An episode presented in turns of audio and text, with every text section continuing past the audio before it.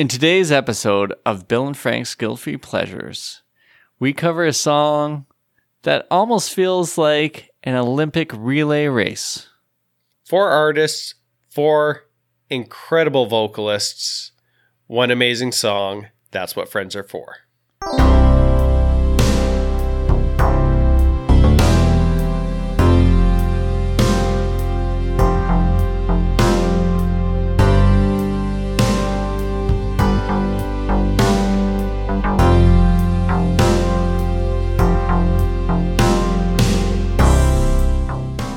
Friends are one of the most important things in life.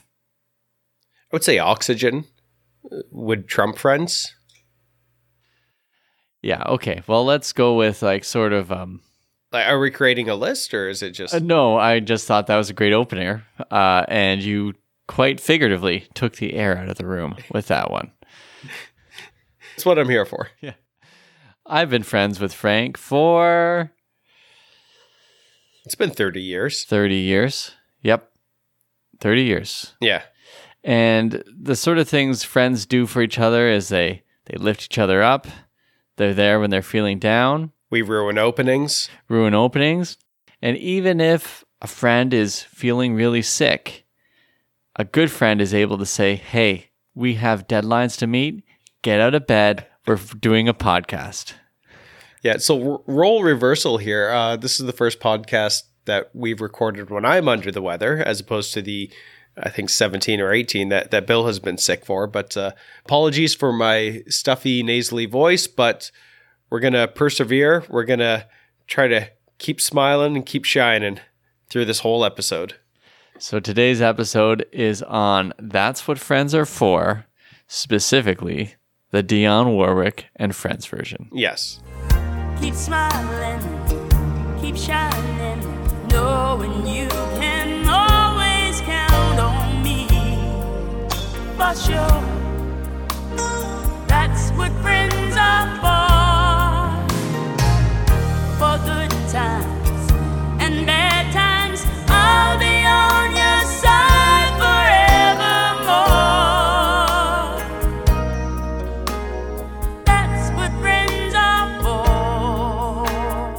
So, specifically because uh, I found out while researching, and Wikipedia did have a page on this, so I was able to to figure this out.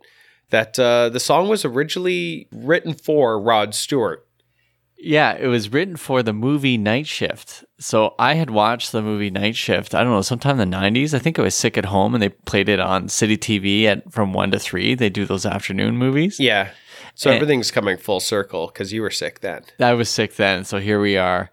And it was really odd because at the end of the movie, they played this song, which just didn't seem to fit. Because have you seen Night Shift? No, So it's Michael Keaton's debut movie. that's right. Yeah. and it also has Henry Winkler, and it's kind of like his big move outside of Happy Days. Okay. But it's about two friends who start a brothel out of a morgue.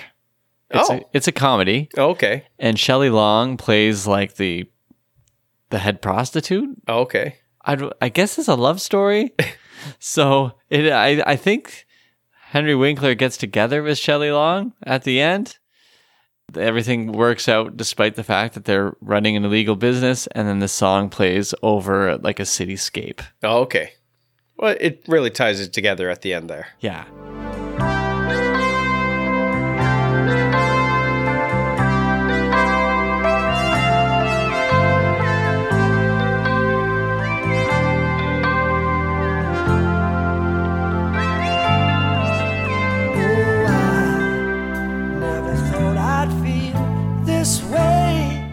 It really sounds different. It's hard to say schmaltzy because this is very schmaltzy. Oh, very much so. But uh, the the Rod Stewart version, we were playing a little bit of it, and I was just like, "This doesn't sound good."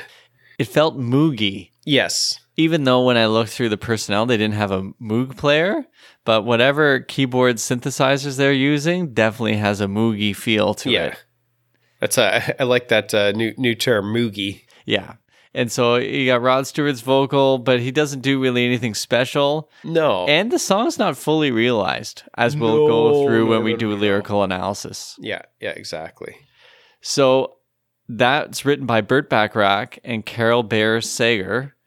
Who are a married couple, I think, by this point, are about to get married. Okay. And so they've done a bunch of songs together. And and they used to write for Dionne Warwick back in the 60s. Right. That was with Burt Bacharach and Hal David. Yes, yes, sorry. Yeah. Yeah. And so that songwriting team did huge business. Yeah. Wrote, I mean, just a ton of songs, but then they had a falling out. Yeah. And that actually ended up turning into bad news because they had an exclusive deal with Dionne Warwick.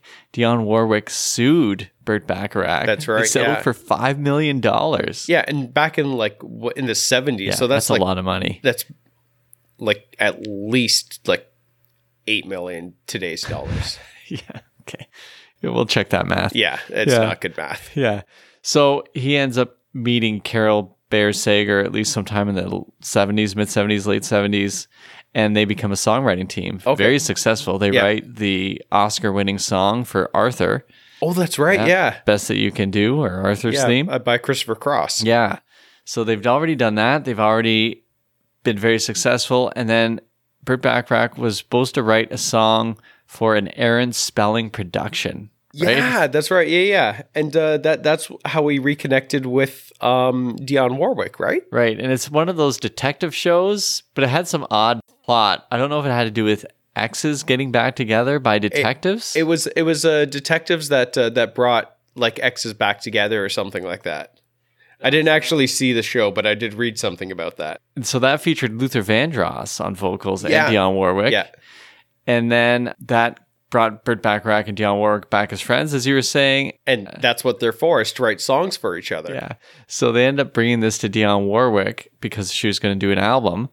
And I guess Burt Bacharach was going to be one of the producers on it. Yep. And she says it feels like it should be a duet. And she wanted to do it with her friend Stevie Wonder. Mm-hmm. Because Stevie Wonder broke into the biz in around the same time as Dionne Warwick back in the '60s, That's right. as Little Stevie. That's correct. Now, everybody around them, I guess all the producers and the people at the record company, friends, whatever, they all felt there still needed to be another person involved in this. And Dionne Warwick wanted Gladys Knight to be in it. Yeah, So Gladys Knight joins. And then, so the story goes, let's see, there's a couple versions of this story. yeah, Now you have, like, if we're going chronologically, you have Elizabeth Taylor showing up with the playwright, I think, Neil Simon, to listen to the recordings of Dionne Warwick and Stevie Wonder. So he's there with Burt Bacharach. You have Elizabeth Taylor there, and she suggests that all the proceeds of this single go to AIDS research. yeah, yep. And then somehow, according to the Stereogum article, it was Clive Davis who got Elton John in on this. Does that sound right? Yeah, because uh, Arista um, released the single, and then because Elton John was on Arista, they uh, they brought him along as well to, just sort of uh, help punch up the song, I guess, or, or to be a part of it. Right. And then Dionne Warwick claimed in a People magazine interview, that scholarly journal, People magazine, she said that the way Elton John got involved was that she saw him at a shopping mall the day before recording and said, Hey, you need to come record with us. Now, the problem, of course, with this is they didn't record the song together. Yeah, So apparently, only Dionne Warwick and Stevie Wonder recorded together, and then Gladys Knight recorded her own part, maybe even somewhere else. And Elton John almost certainly recorded his part somewhere else. yeah, they were all stitched together, jigsawed together, and put together for, for the song by the uh, by the producer. So now we have this mega single. You have Burt Bacharach, who's done the production.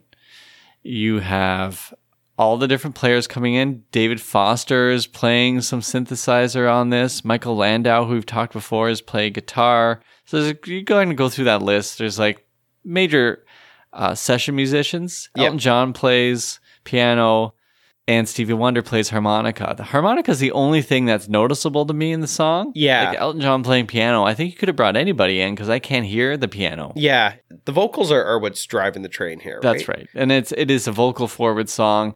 It is very radio friendly. And this comes out at a time, let's see, it's 1986 where it hits number one in January. Yeah.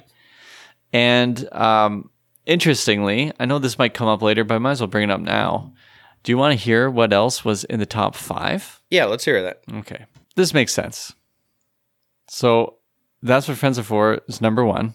Number two, Say You, Say Me, Lionel Richie. Oh, okay. A bit of curveball here. Number three, Party All the Time, Eddie Murphy.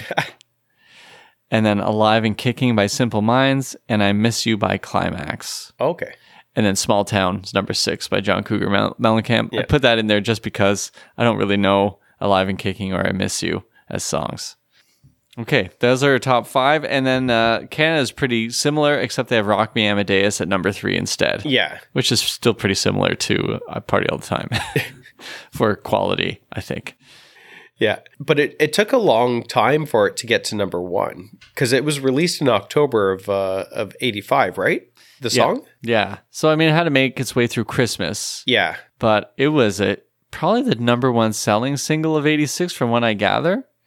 Yeah. It was oh, it was number one for four weeks in 86. Yeah. And I think it just sold a ton of Yeah. copies. And and I think also because of the proceeds going to AIDS charities that it helped uh, helped with the sales obviously that way. But it, it was also in the same vein as uh, Do They Know It's Christmas? Um, We Are the World. We Are the World, uh, the, the other sort of like the big charity song. So that's something that I think was pretty unique to North America in the in the mid '80s was these giant charity songs where you would get people together and and sing a song and release a single for a cause. But this one just feels a little bit more organic.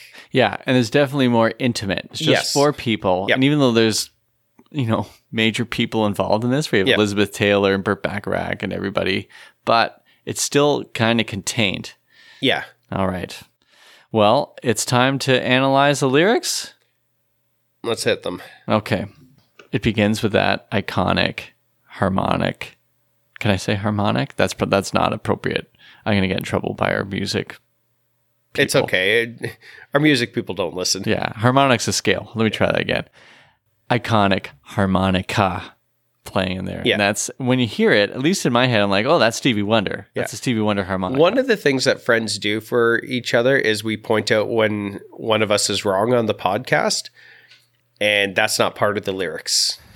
The harmonica is not part of the lyrics. No, it's you're right.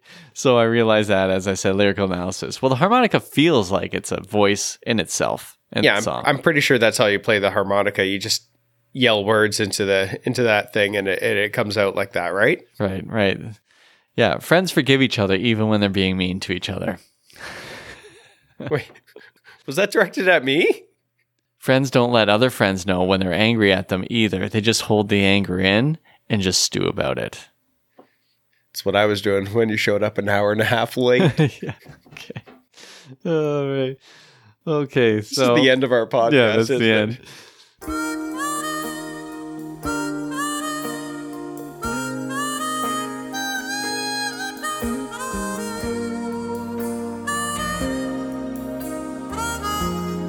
So Dionne Warwick is our first entry into the uh, game here. It's kind of like a relay, actually. Yeah, You're a runner. yeah.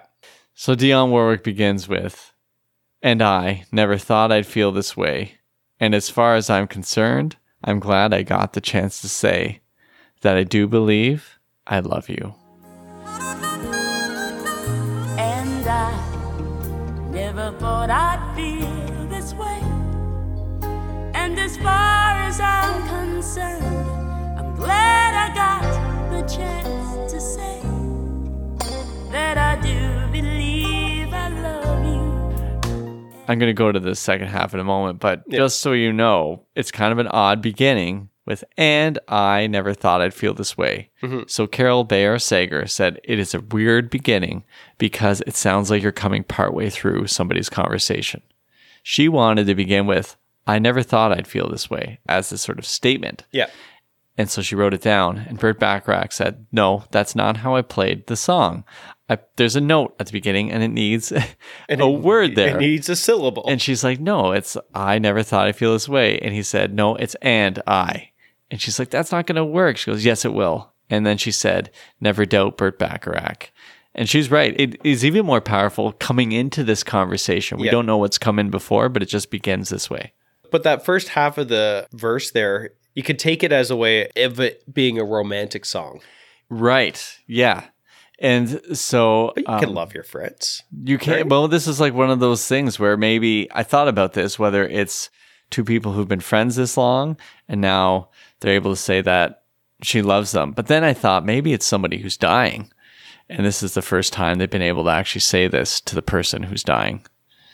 That got dark. I know. I, I was trying to think about how to analyze the song because when I was a kid and my, my whole life, I never thought it was lovers. I just assumed Yeah. they were friends. Yeah. Now, in the Rod Stewart version, it sounds like they're lovers. yeah. So, um, and of course, I know what you're thinking that you can't be lovers.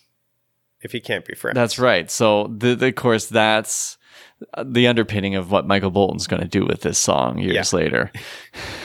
so, because this is a Dionne Warwick song, it's really Dionne Warwick and friends. She gets most of the airtime at the beginning because you don't. the- When we get to the others, they don't get verses this long. Yeah. So she goes to the next part here. And if I should ever go away, well, then close your eyes and try to feel the way we do today. And then, if you can remember, And if I should ever go away, well then close your eyes and try to feel the way we do today. And then if you can remember. when she says, and if I should ever go away, it maybe it is something where these people are a thing, but they're not. I don't know. Well, do you think they're married? Then she talk about her so. death, her impending death.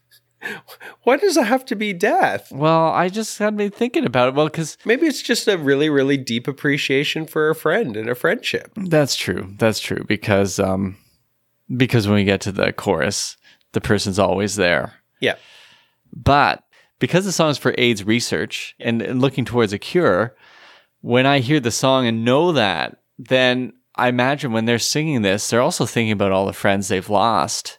But the, the, the song was written prior to the decision for the proceeds to go to, to, to charity, right? That's true. Now maybe they were even sung before they made the decision. Yeah. However, let's say they weren't. Dionne Warwick being the masterful interpreter of Bacharach songs, possibly you could take it this way. Or at least because of what this is connected to, my reading still stands as a possibility.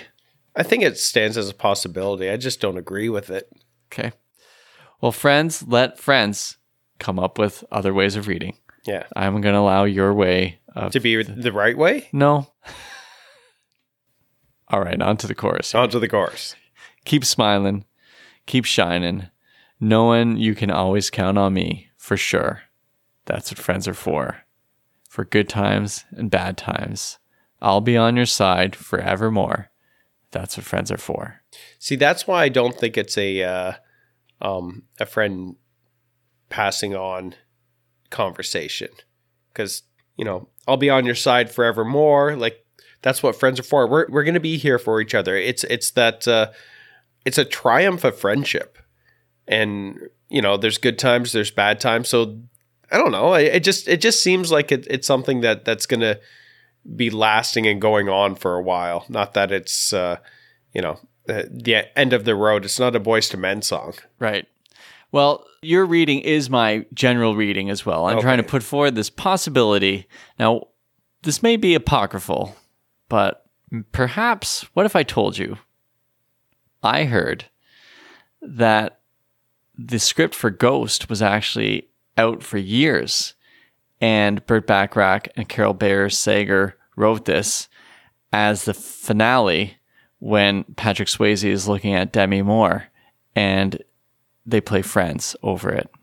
Really? Yeah, because he keeps shining because he's so bright as he goes up into heaven. Are you just making that up as you go along, or is that actual? I might be making that up. I might be, but if I wasn't making it up, Friends I- let friends lie on podcasts. Okay, all right. Enough about this uh, ghost stuff. Keep smiling, keep shining, knowing you can always count on me. For sure, that's what friends are for. For good times and bad times. So we have Dionne Warwick. She's doing her thing, and it's yeah. it's fine and her voice is strong, and Yeah. it's good. But then you got that next line. Well, you came and opened me, and now there's so much more I see. And so, by the way, I thank you. And that's uh, Stevie Wonder. Oh man! And when you hear him say it, it's just that beginning. Will he when he says "well," it just has this power. Yeah. it lifts the song. When he sings, he has this ability to just push the song upwards, mm-hmm. and this sort of joyful yeah. feeling. Well, you came and opened me, and now there's so much more I see. And so, by the way, I thank you. I mean, this is one of the things I remember as a kid hearing this. Like, it's like, oh, I loved hearing his voice come in. Yeah. Yeah, it was so powerful. And then in comes Elton John. Yeah.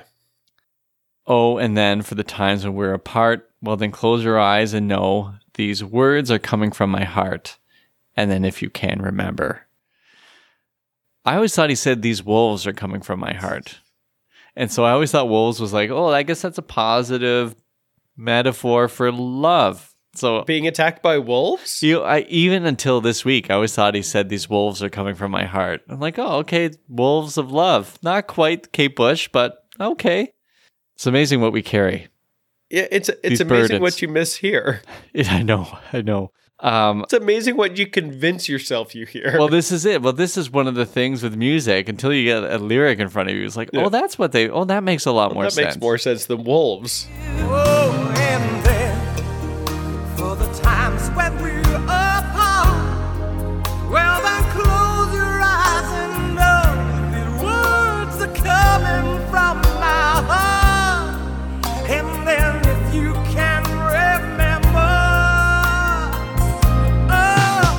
Comparing with the Rod Stewart second verse, because the Rod Stewart song's the same until it gets to the second verse, and his second verse is. And now, though you've heard it all before, well, I'll tell you one more time so I can be completely sure, so you know how much I love you.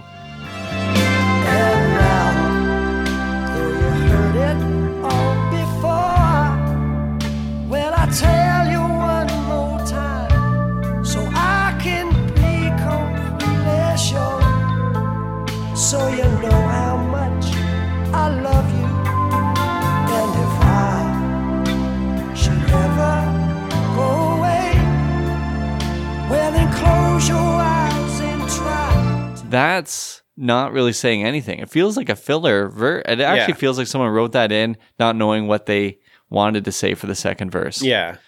So maybe they uh Burt and Carol punched it up after the the Rod Stewart version. for sure. I think they knew they had a hit, and and they made Yeah. sure they had the ultimate second verse. Of course, there is only two verses because it's going to head to Stevie Wonder's chorus. Yeah. What do you think about Stevie Wonder's chorus? Because now it's like it's it's a bit of a musical derby coming up. Yeah.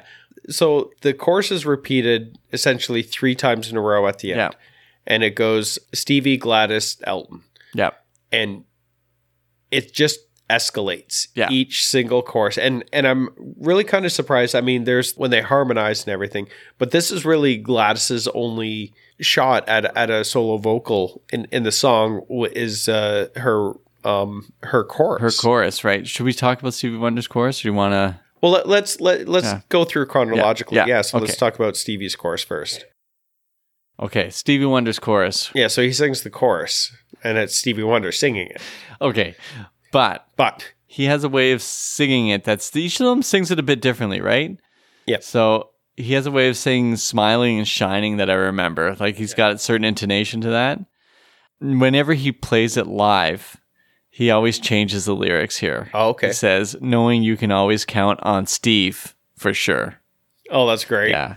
Keep smiling, keep shining, knowing you can always count on Steve for sure. The chorus moves along, and it's definitely Stevie Wonder's voice Yeah. he's singing it. And it has that classic Stevie Wonder sound, but at the end, he brings it up. Yes, He doesn't bring it down. He brings up, oh, that's what friends are for, which is the baton passing. Oh, that's what friends are for. and it leads into Gladys Knight. Stevie brings it up, and she takes it up even higher. I mean, arguably, it might be the best vocal. Like, I it's think not so. the most insane vocal, Yeah. but it's incredible. she just does this fantastic job with it and you watch the video and, and you see and like she's not a, a, a woman of, of large stature she, Yeah. she's pretty short and everything but like just so much power in her voice Insane. It makes me think of like Midnight Train to Georgia. I remember Yes. hearing that. Like, holy cow, what's this voice? And there it is in this friend song. And you, whenever they you hear the live version, she's doing that too. Incredible. Oh,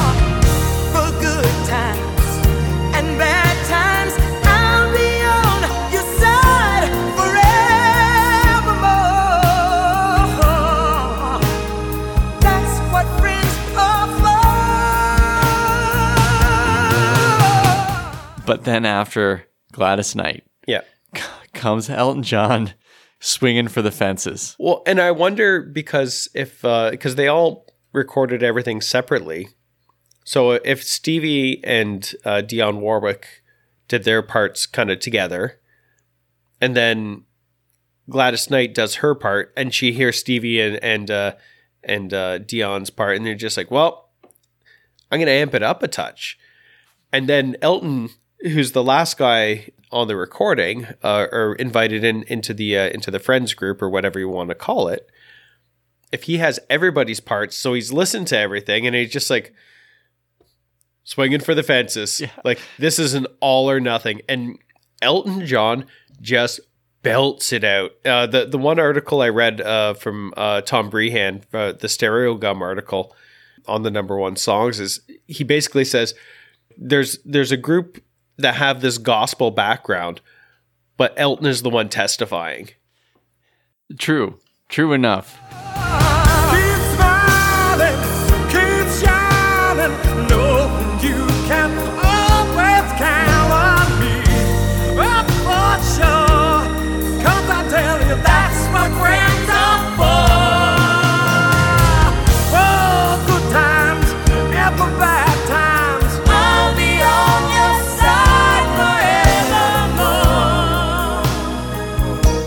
Wonder how much Burt Bacharach has to do in the production of Elton John's vocal there. Yeah. Because I, I wasn't sure if Elton records it and they send it to Burt Bacharach or if he's there getting the vocal out of him Yeah. and then pushing him further. Because, I mean, Elton goes for it in his songs, but this one especially Yeah. is something.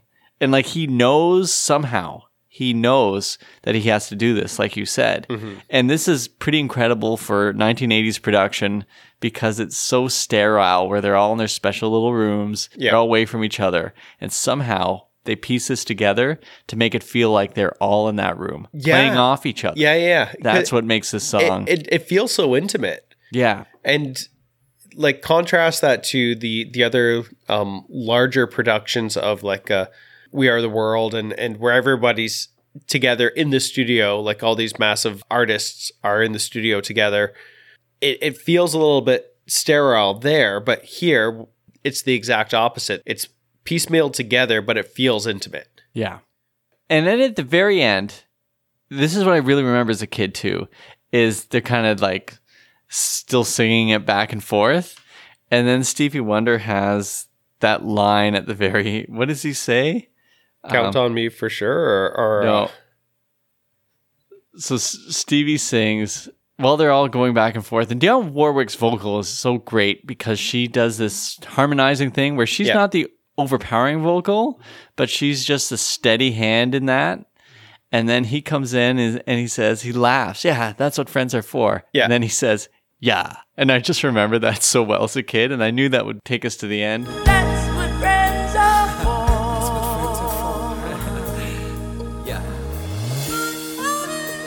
one of the things that I really like about the song is it's uh it's bookended by that by that harmonica. Yeah. It, it brings it in and it takes it out, and it, it just it just suits it so so well. Yeah. like it, it, it leads us into that that nice little uh, nice little opening by Dionne Warwick. And and she doesn't hit it like super hard or anything, and she just like eases into the song. And then you have that ending, and then they sort of ease down and outro with the with the uh, with the harmonica again, which I just I don't know. I just always love the way that the song was bookended. Yeah. They land the plane perfectly. Yes, absolutely. Takeoff and landing. Landing, yeah. Smooth as silk. No turbulence whatsoever.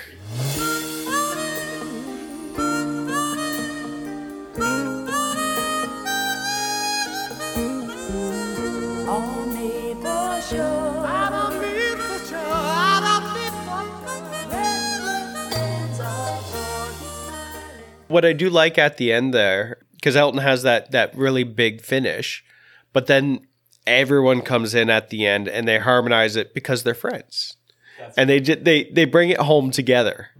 It's not a song of one-upmanship, and it might seem like that in in a sense because like each uh, chorus at the end just gets bigger and bigger and bigger, but no, like you get the feeling that despite the fact that they are four massive egos and massive talents, that it's a cohesive unit. And this is what makes that video so important. Yes. And and in that article in Stereogum also argues that without the video, we'd be thinking differently. But when you see the video, now there's two versions. Yeah. There's one where they're at the piano that um, kind of is used for the promo picture on the on, um, 45, yeah. which I have here. which we have in front of us. Yeah. Two dollars and forty nine cents Canadian, nineteen eighty five when it was bought. It's like $3 in today's dollars. Not at all. Not at all.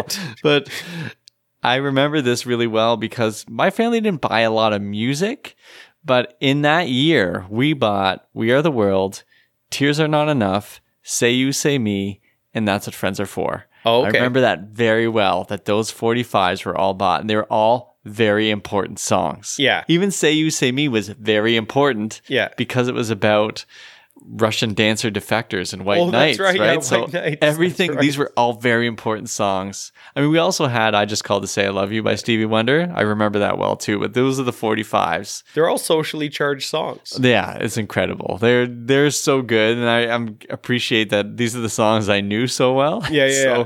and it's they're in fine condition. Also, the funny part is like they always have these B sides that we never turn it over Yeah. to the B side ever. What's on the B side of this thing? Two Ships Passing in the Night, written by Dionne Warwick, produced by Luther Vandross. Oh, And I have never heard it. we should look that up. yeah. Now the video, okay, back to the video. You got two. You got the one at the piano, but the Yep. one where they're standing and singing, I Yep. think is the official. That's the one I understand as being the official. So why don't we talk through this video a bit? I mean, there's not a whole lot to say about the video because it, it's it's four people taking their turns and singing.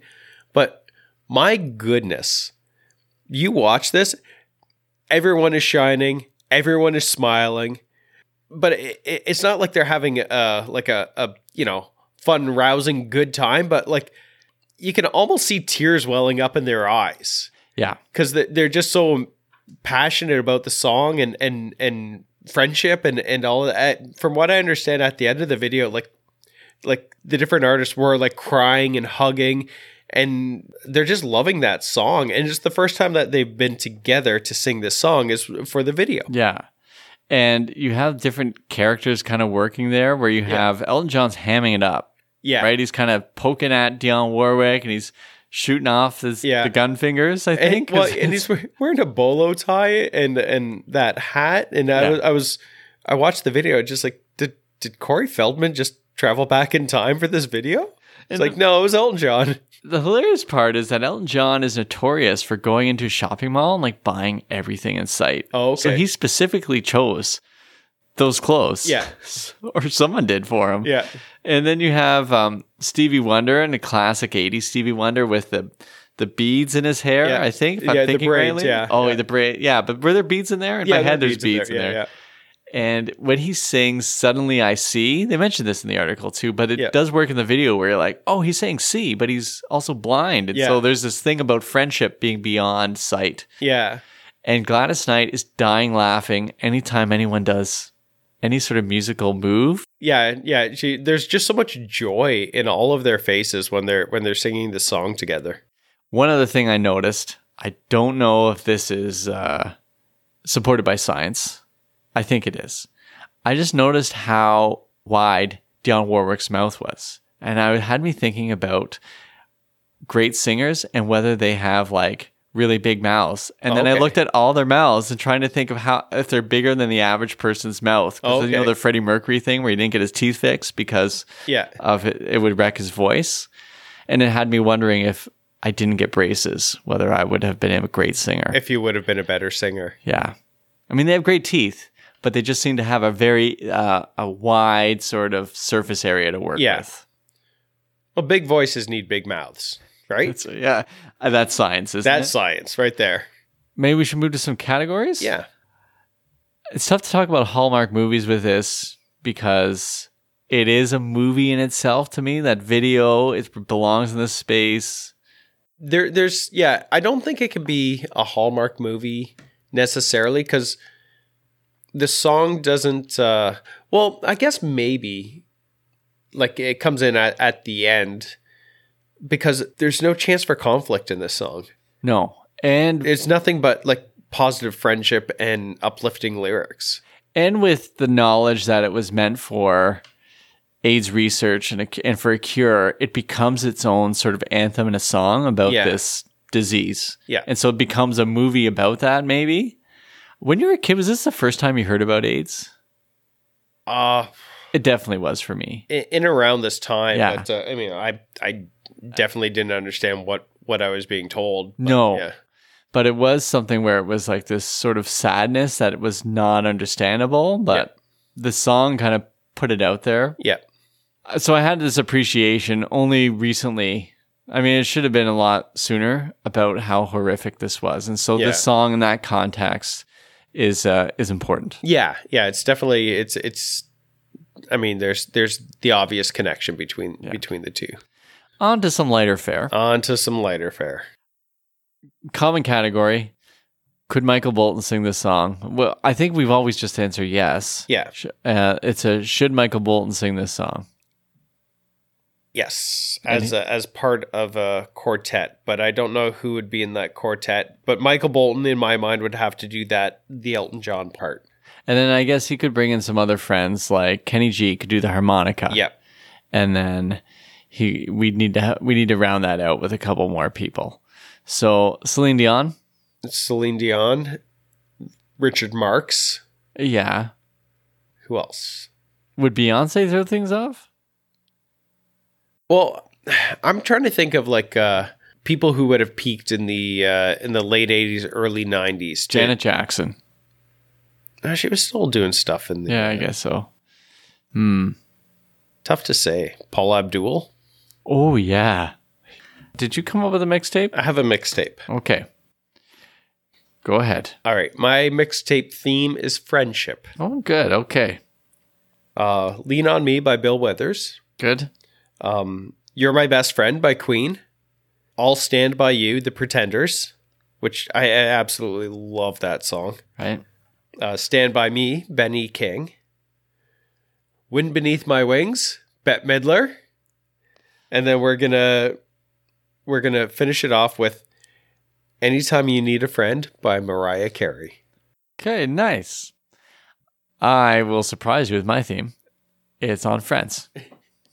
So I open with Friends by Michael W. Smith. Okay. bit disappointed in um, his releasing of versions of Friends because there's two to three versions of Friends. Yeah. There's the original version of Friends from his debut album, Project, which is the better one on piano. But then he did a synthier one a few years later, which he remastered, and that's the one that sounds better on Yeah. Spotify. So that's the one I'll put in. Oh, okay.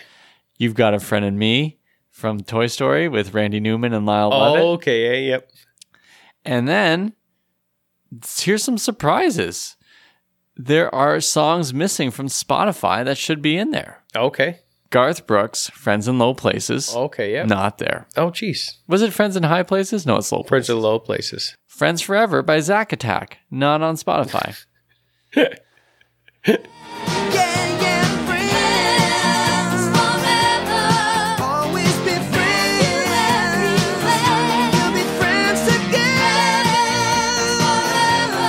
So that's what Friends Are For wins Grammy of the Year. Yeah. Just gonna just thought I'd include this here. Let's take a look at what it was up against Okay. and then see where you stand because we love this song, but let's see what it's up against. Sledgehammer by Peter Gabriel, okay, that's a tough one to beat out. Addicted to Love, Robert Palmer, Okay. Higher Love, Steve Winwood. Ooh. That's a tough one. Yeah. Graceland, Paul Simon. Oh. So, I mean, if it had been You Can Call Me Al. I think that'd be really, really difficult. Yeah. But um, the Higher Love is a that's a tough one. Mm-hmm. I get why that's what friends are for wins, Yeah. but I know for a fact that I've listened to Higher Love way more times. Yes. I, I never would choose That's What Friends Are For to listen to unless I was doing a podcast episode on it. But it's always there for you. It's always the good there. times and I the bad know. times. And it's a good friend, so I know I don't Yeah. need to worry about it. Exactly. Yeah.